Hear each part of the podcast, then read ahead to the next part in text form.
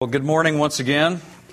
I don't know if you've noticed, high school, college, graduation stuff has begun. I mean, we've been getting it, uh, announcement cards of people graduating. There's parties being planned. There's ceremonies being uh, planned at this point. Maybe a few that have already taken place in some college settings.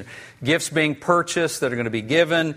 Uh, people are making plans about what they're going to do with their lives in the months and years to come, and uh, thinking about college kinds of stuff and, and so forth.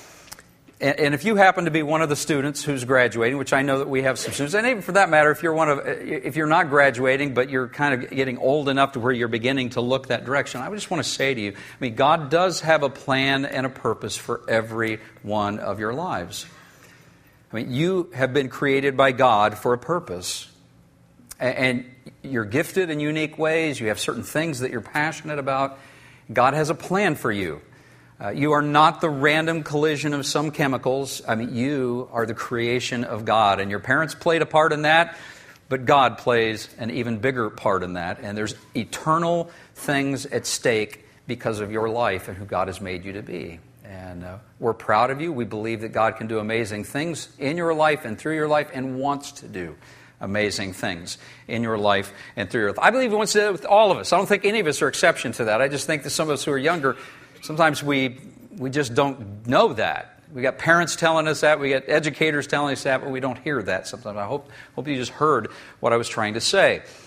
But here's what I want to add to that. I want to say for, for God's plan and purpose for your life to be fully realized, you and I, every one of us, have to develop a certain kind of life we have to choose a course of life that will lead to us living lives that are worthy of respect. God has plans for and purposes for us, but if we don't embrace a life, a lifestyle that is worthy of respect and honor and following, we weaken at best and thwart at worst what God's plan for us might be. And so this morning, what I want to do is we're going to, we're going to talk for a little bit about what a life that's worthy of respect looks like, because in our culture, that's a real fuzzy thing. We think that a life worthy of respect is becoming a professional athlete. You know, it's becoming an actress or an actor who's on a screen and everybody like woo, and you walk on a red carpet. This is a life worthy of respect in our culture, is how we think. Uh, it's not about making a lot of money. It's not about becoming somebody where everybody knows your name. It's not that. A life worthy of respect is far beyond that, and the Bible tells us what it, it, gives us a vision of what it looks like really clearly in Scripture. And actually, when one verse of Scripture that I want to draw your attention to this morning, if you have your Bible, open it up to 1 Timothy chapter 4. We're going to look at verse 12. You've already seen it on the screen, but we're going to look real carefully at it together.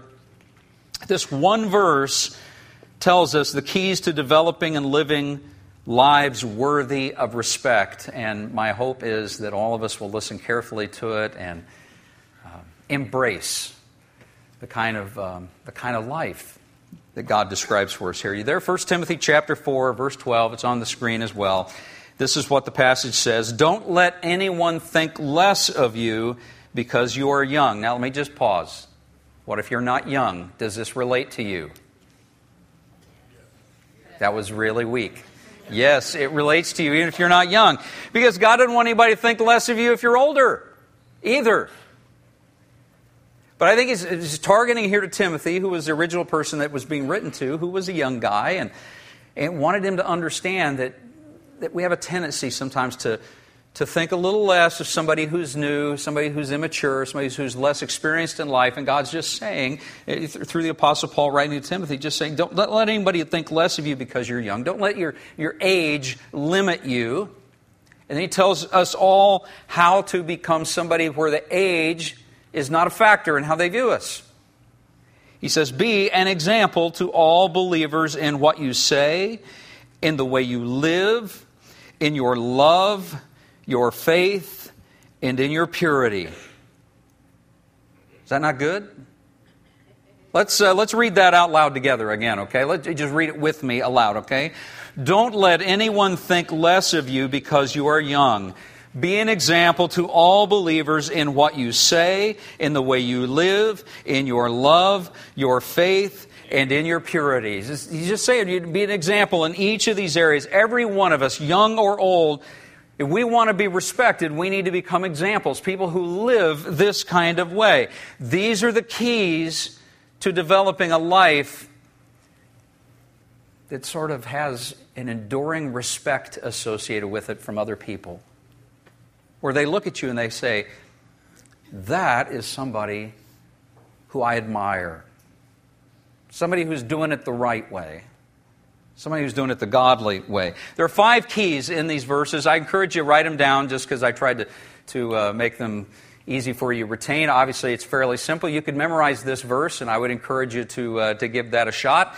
But this is the first of the five keys you and I need to, uh, need to give our attention to if we want to become someone whose life is worthy of admiration and respect. The first key is we need to pay attention to our words, is what it's saying. We need to pay attention to our words. We need to respect the power of the tongue. When I think of that, I immediately think of James chapter 3. I don't know if you've read it lately or not, but in James chapter 3, these, uh, it paints a picture of the tongue that I just think is so vivid. In verse 4 and following, it says, A small rudder makes a huge ship turn wherever the pilot chooses to go, even though the winds are strong. And in the same way, the tongue is a small thing that makes grand speeches.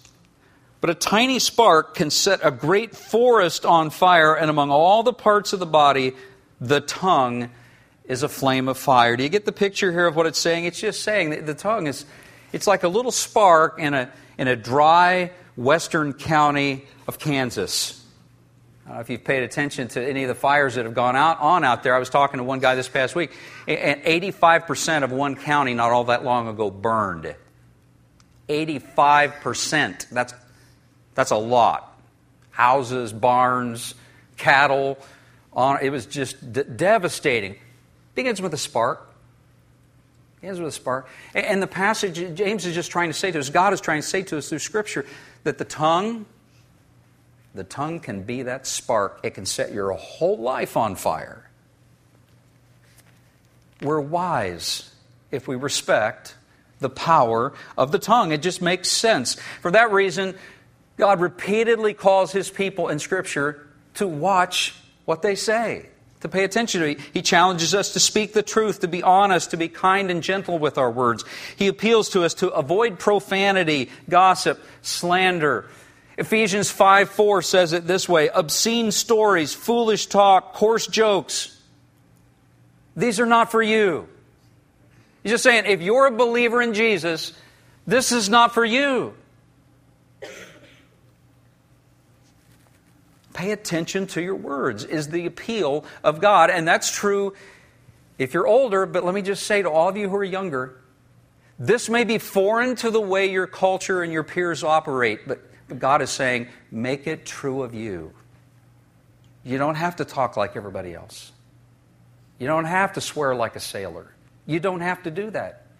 Ladies, you don't have to do that to make the men around you think that you're like respectable. I listen to some of the women in our culture nowadays, and I just think, wow, some of the words that come out of their mouths. And I know part of what that's about is it's trying to, it's trying to, to operate in a male dominant culture sometimes. It's somehow you've come to believe that you got to talk that way to get your way. And it's very unladylike. It doesn't make you more influential, really. Pay attention to your words, you and me. I was thinking about this. We need to pay attention in our day of our words in public and in private. Last night I was sitting in the, our, our kitchen and I was singing a goofy song. I was singing like this, a song, this goofy song that Lori sang a long time ago. And I was, was kind of kind of a gravelly voice, and I was singing like this. And and it, it, was, it was fun. I was just messing around, and lo and behold, I realized at one moment that she had was video. She had her iPhone in her hand, and I was now on her phone. And before I knew it, this image of me singing like a goofball was spread all over uh, her our college friends. A bunch of them got this. So pray for me, because I'm abused and my life is suffering, but. My point is this I mean, you can think you're doing something in private, and it's not. If ever that was true in history, now is that day. What we say in private can show up on the internet, in the media, like this. What we do in private can show up in public so rapidly. I was thinking about, I thought about this a lot in the last uh, couple of years during that whole election cycle, which, thank you, Jesus, is not going on right now. But our Constitution may guarantee our freedoms to speak our mind. But words always have consequences. You may be free to say it, but it may not be best for your marriage or your children. It may not be best in the workplace. You may not want to say that on a date. You may, want, you may not want that to show up in an interview. You may not want somebody to hear you say that. You know, somebody that you would like to date, you may not want them to hear that. And on and on I could go with this, but the point is you and I are wise and we are embracing lives worthy of respect if we'll pay attention to our mouths, pay attention to our words, because words have consequences. And we know this. We just don't think the consequences are going to affect us until it's too late to reel the words back in. God warns us preemptively. He's just saying, pay attention. Don't let anyone think less of you because you're young. Be an example to all believers in what you say. In what you say. And I'll add this. It's, it's interesting he says to all believers because it's almost like he understands it like in the culture of those who don't know Jesus, they're going to talk one way. Why would they talk differently? Their lives are not oriented around following Jesus. Why would you expect them to live differently? Why would you judge them for that? That's just the way they are. They don't know any better at that point. The appeal of God is you do. I do. We know better. Pay attention to your words. Leads to a life worthy of respect. It doesn't stop there. In fact, I th- was thinking about this as I was working on this. I just thought, you know, it's, it's, God is brilliant. God understands that 85% of all communication is done without words. Right? If the 15% is powerful, how about the 85%? All that nonverbal stuff is really what he goes to the next. And he just says, You want to live a life uh, you know, worthy of respect. The second key is pay attention to your lifestyle. We need to pay attention to our lifestyle. And this really gets at the whole matter of the pattern of our lives. It's about how we, how we live, how we handle money, how we manage conflict and disagreements. It's about do, how do we treat people, the poor, the weak, the disadvantaged. Do, do we treat them differently or do we, do we respect them and show kindness to them and, and generosity toward them as, as is appropriate and as led by the Spirit? Uh, This is about how we work. Do we give a day's work for a day's pay?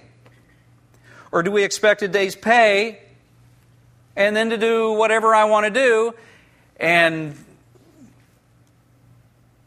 put it to the man, you know, because he's rich? That entitlement mentality. What, what, what is true of us? This is about our, our lifestyle, the way we live. Are we honest or are we deceitful? Are we helpful or selfish? Are we whiners and complainers or will we try? You say, well, by nature, I'm, I'm not an optimist. Yeah? It's easy to be a complainer in our culture. It ain't no gift. And it ain't unique. I think in our culture, how, how the tendency is to think, oh, I can point out everything that's wrong. Whoop de doo. Who can't in our culture? You say, well, no, that's leadership. No, that's, that's negativity most of the time, is what that is. It's just complaint, it's negativity. God calls us to be people of thankfulness, gratitude, people of faith, people who are encouragers. That's what He calls us to. That's what doesn't come naturally. People have been pointing out negativity since the garden. Why can't I eat from that tree? Come on. We got to pay attention to our lifestyle. This is all about how do I relate to my parents? How do I relate to my family members, my classmates, my coworkers? I mean, how do I do that? What's my manner? What's my attitude toward them? It's about how we spend our time, how we, how we prioritize our lives. It's about how I care for my body and treat others related to my body. How, how do I do that? And I could go on with this, but, but here's the thing what comes natural to us, what comes natural to me sometimes, which is, I, do you like to take a nap ever? Yes, yeah, thank you. We have an honest individual among us. Not, not many of us. The older we get, the more you kind of go, naps are a good thing. You know? Here's the challenge with naps for all of us. Uh, naps can easily become laziness, right? Right? Come on, right? It can. It can become that, where, where we're just not getting anything done because it's not a nap on a day off. It's now like spreading into other places in our lives. And before long, we're just, you know, we're, as the Old Testament describes, sluggards. Isn't that a good word? Sluggards. Slug, you know, plural, pointed at me. That's what that is, a sluggard, you know. And so that, that we can become that kind of a person. That comes natural to humans at least the vast majority of us. Personal preferences, self interest, my wants, pursuing those things, those are all natural things to you and me. But let me just say this pursuing those things won't earn respect in anybody around you. Other than the person who is as committed or more so than you to themselves. I mean, you'll earn respect with a person who is bent on being selfish and getting what I want, what I deserve, you'll earn respect from that person and you'll end up on a TV show. Because that's championed in a lot of the TV shows. But what will not happen is that the people around you will, will look at you and go, Man, look at that person. Watch out for him. Watch out for her. Because the manner of living the lifestyle is dangerous for everybody else around them. So God is saying to us, you know, if you want to live a life that's worthy of respect, be an example in, with your mouth and what you say, your words. Pursue being an example in the way you live your life, your pattern of living, a humble, sincere pursuit of the attitude and the character and the lifestyle of Jesus is the way to go. Because I can assure you, in our day, that will stand out. People will notice in your neighborhood, your sports team, in your college. And most people will respect that. And wherein somebody doesn't, God will. God will. So it's all about paying attention to our words, paying attention to our lives. And if you look in the text, it's paying attention to love. It's not just what you say, the way you live, but it's being an example in your love, the way, the way we love people. You remember the uh, second greatest commandment that Jesus said? Matthew 22, verse 39, he says this Love your neighbor as yourself. Second greatest commandment. This is about, this is about love. It's, it's about showing deference. It's about serving. It's about, about assisting. It's about, it's about an others oriented life where it's not about me, it's, it's how, how can I bless your life? How can I serve you? How can I help you? How can I pray for you? Loving your neighbor, the other person. That stands out. People notice. If you want to live a life worthy of respect, live an others oriented life. Love your neighbor. Jesus doesn't stop there, though. He goes, remember the greatest commandment? It's a couple verses before this. It's, it's loving God with all of your heart, all your soul, all your mind. Jesus says this is the first and greatest commandment.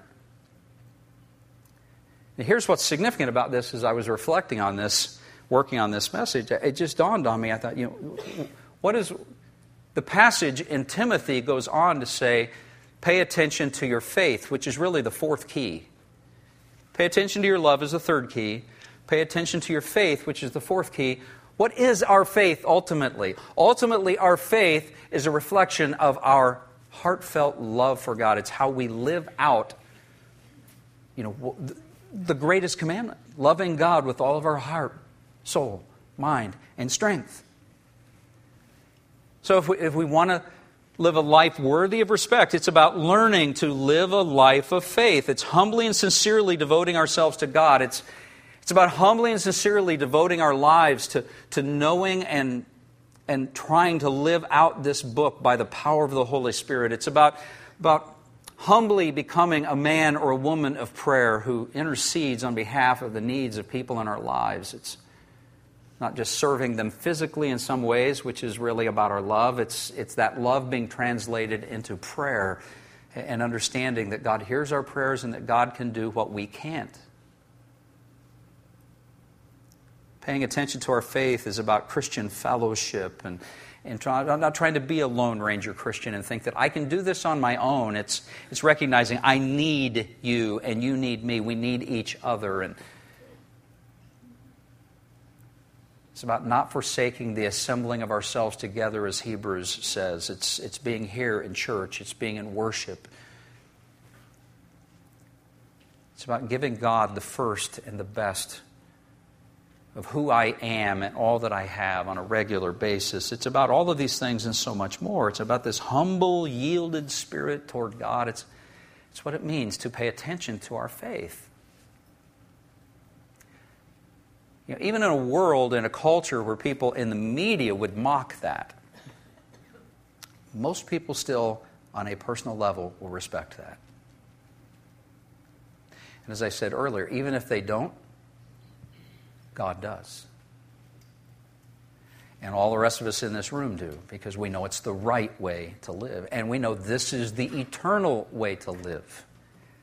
When all the rest of this is gone, you know, when you are dead and physically gone, you're going to be glad you lived the way this book says to live. You know that.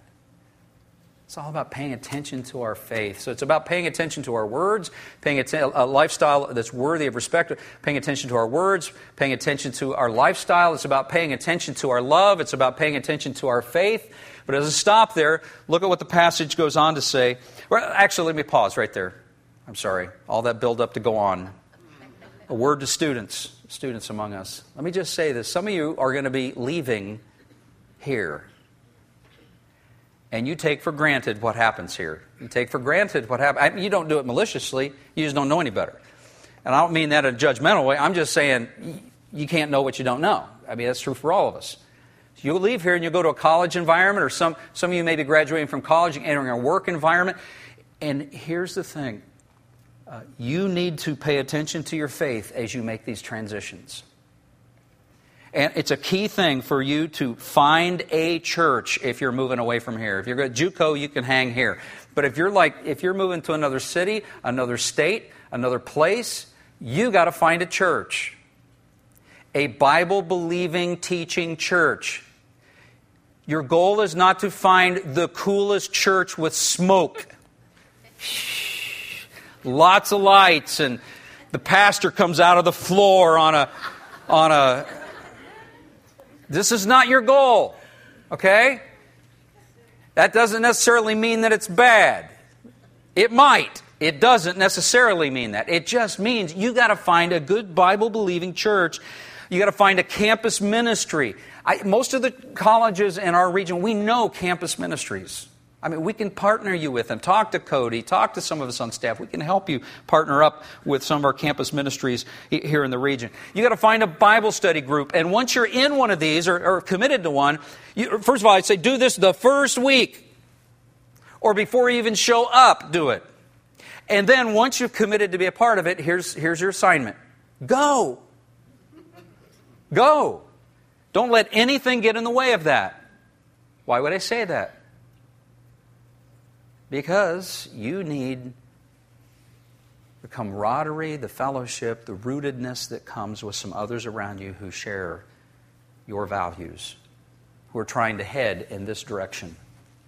Because there are going to be plenty of people in every college environment anymore that this is not their objective. In fact, many of them have strategically ordered their lives and the structure of the culture in a way to undermine every one of these five lifestyle or, or five keys that I've been talking about.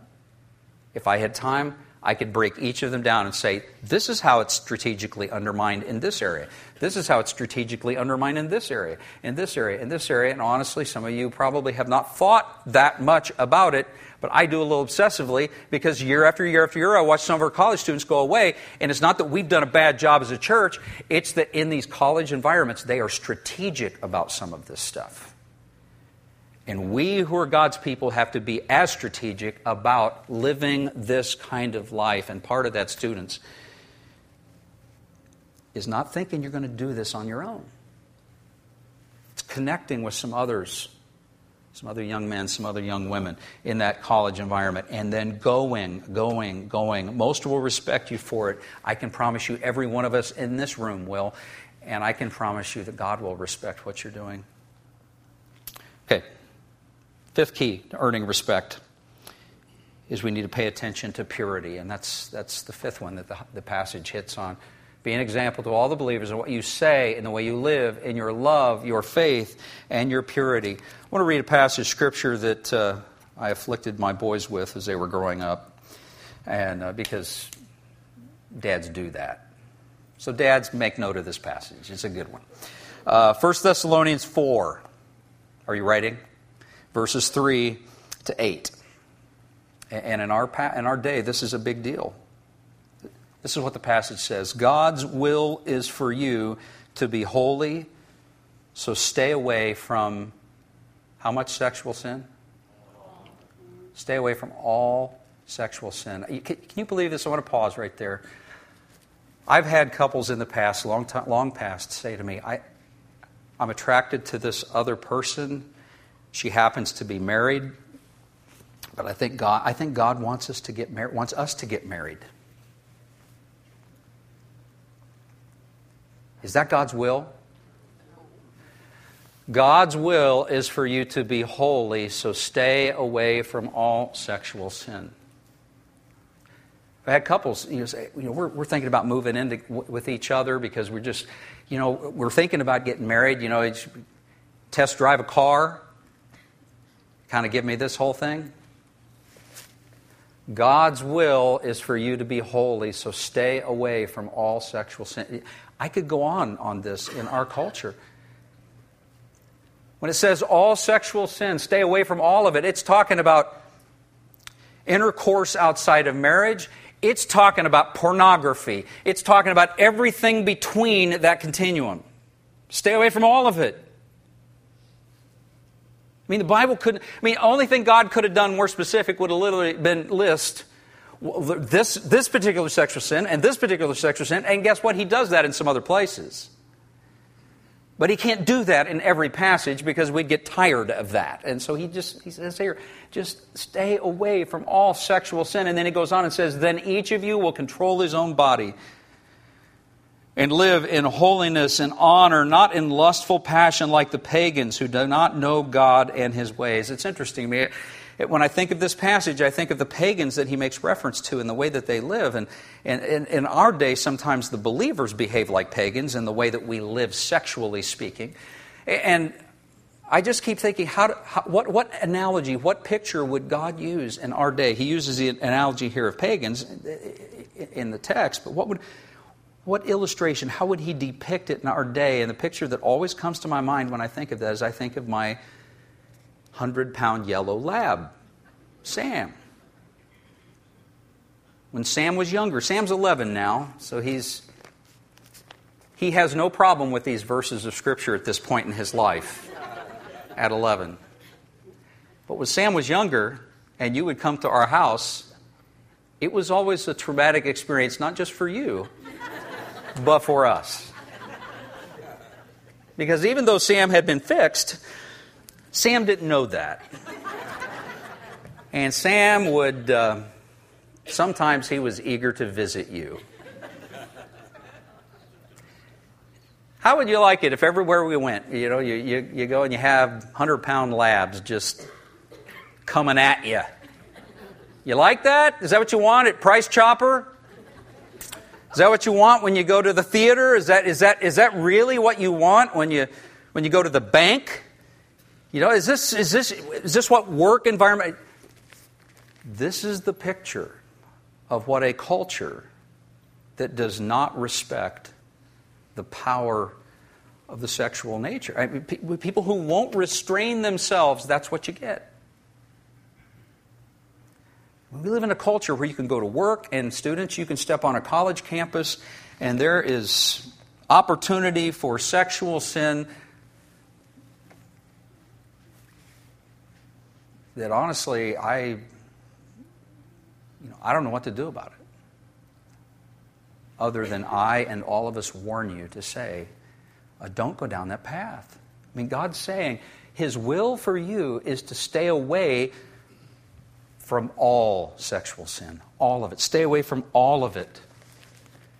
And it goes on never harm or cheat a fellow believer in this matter by violating his wife or his husband, I might add. For the Lord avenges all such sins. That's a verse, that's a phrase that maybe ought to make us a little nervous, as we have solemnly warned you before. God has called us to live holy lives, not impure lives. Therefore, anyone who refuses to live by these rules is not disobeying Pastor Greg's teaching, but is rejecting God who gives his Holy Spirit to you. That's what the passage, passage is saying. You can look at me and you can say, You came from another time. You are a dinosaur. And I can say, Well, apparently God was alive during the dinosaur age and thought that was a pretty good time. That was the way we're to live. It's, point is if we want to live a life worthy of respect, we've got to pay attention to purity. We've got to pay attention to purity. And those of you who are stepping into college environments or work environments, please pay attention to that. Please pay attention. Now, with all this in mind, I ask you which of the five keys are you paying the most attention to? And now will be a good time just in your spirit to thank God for progress, for some success in there. Not that you succeed all the time, but it's a good thing. But then the other question is which of the five keys that we've talked about here have gotten the least of your attention? Maybe the Holy Spirit this morning is saying, maybe in the days ahead you need to give some more attention to that. If you will, here's the cool thing. The five keys to earning respect that are revealed in 1 Timothy 4:12 will help you earn respect with God, with people, and listen to me, and yourself. I want you to hear me. The foundation of all self-respect are these five keys. Some of us wonder why we feel the way we do about ourselves, why we feel dirty, why we feel not worthy. It's not because God doesn't care about us. In many instances, it's not because God doesn't care about us. It's because we're not paying attention to these things, and we haven't paid attention to these things. And we're still not paying attention to these things. And these things continue to undermine any sense of self respect in us. I don't pay attention to my mouth. I don't pay attention to my lifestyle. I don't pay attention to my purity. I, I don't love anybody but me. I'm, out, I'm looking out for me. And, and I throw God a bone once in a while because, you know, this is all here, you know.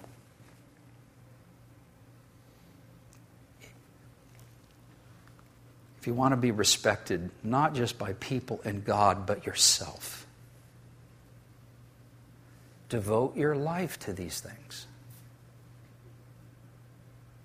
It'll change you, it'll change everybody around you, and the good purpose that God has created you for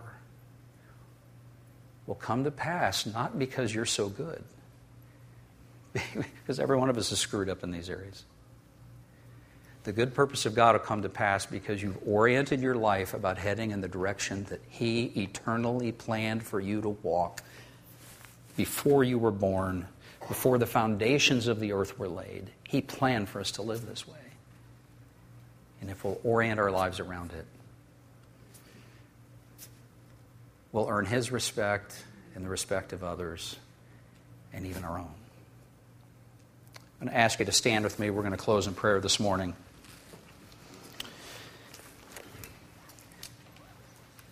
Maybe you need somebody to pray for you about one of these areas. We'd be happy to do that.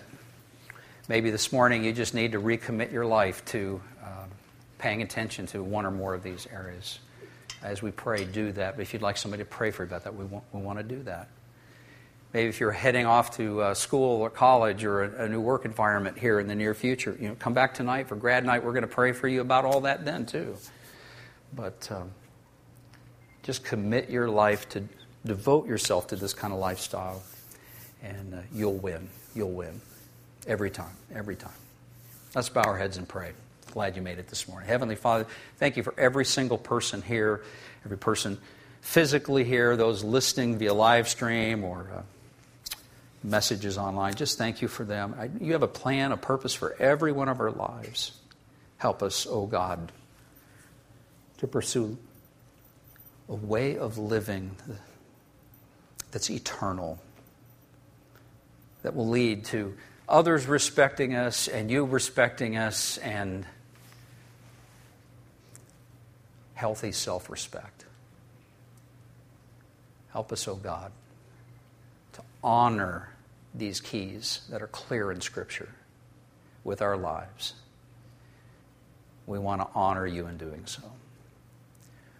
Would you go with us as we leave this place? If there are things we need to do, would you help us? Would you fill us with your spirit that we might succeed at this more than we fail? And we'll rejoice to be your children. Go with us now. And we lift this prayer together in Jesus' name. And everybody agreed with me and said, Amen. Amen. Bless you all.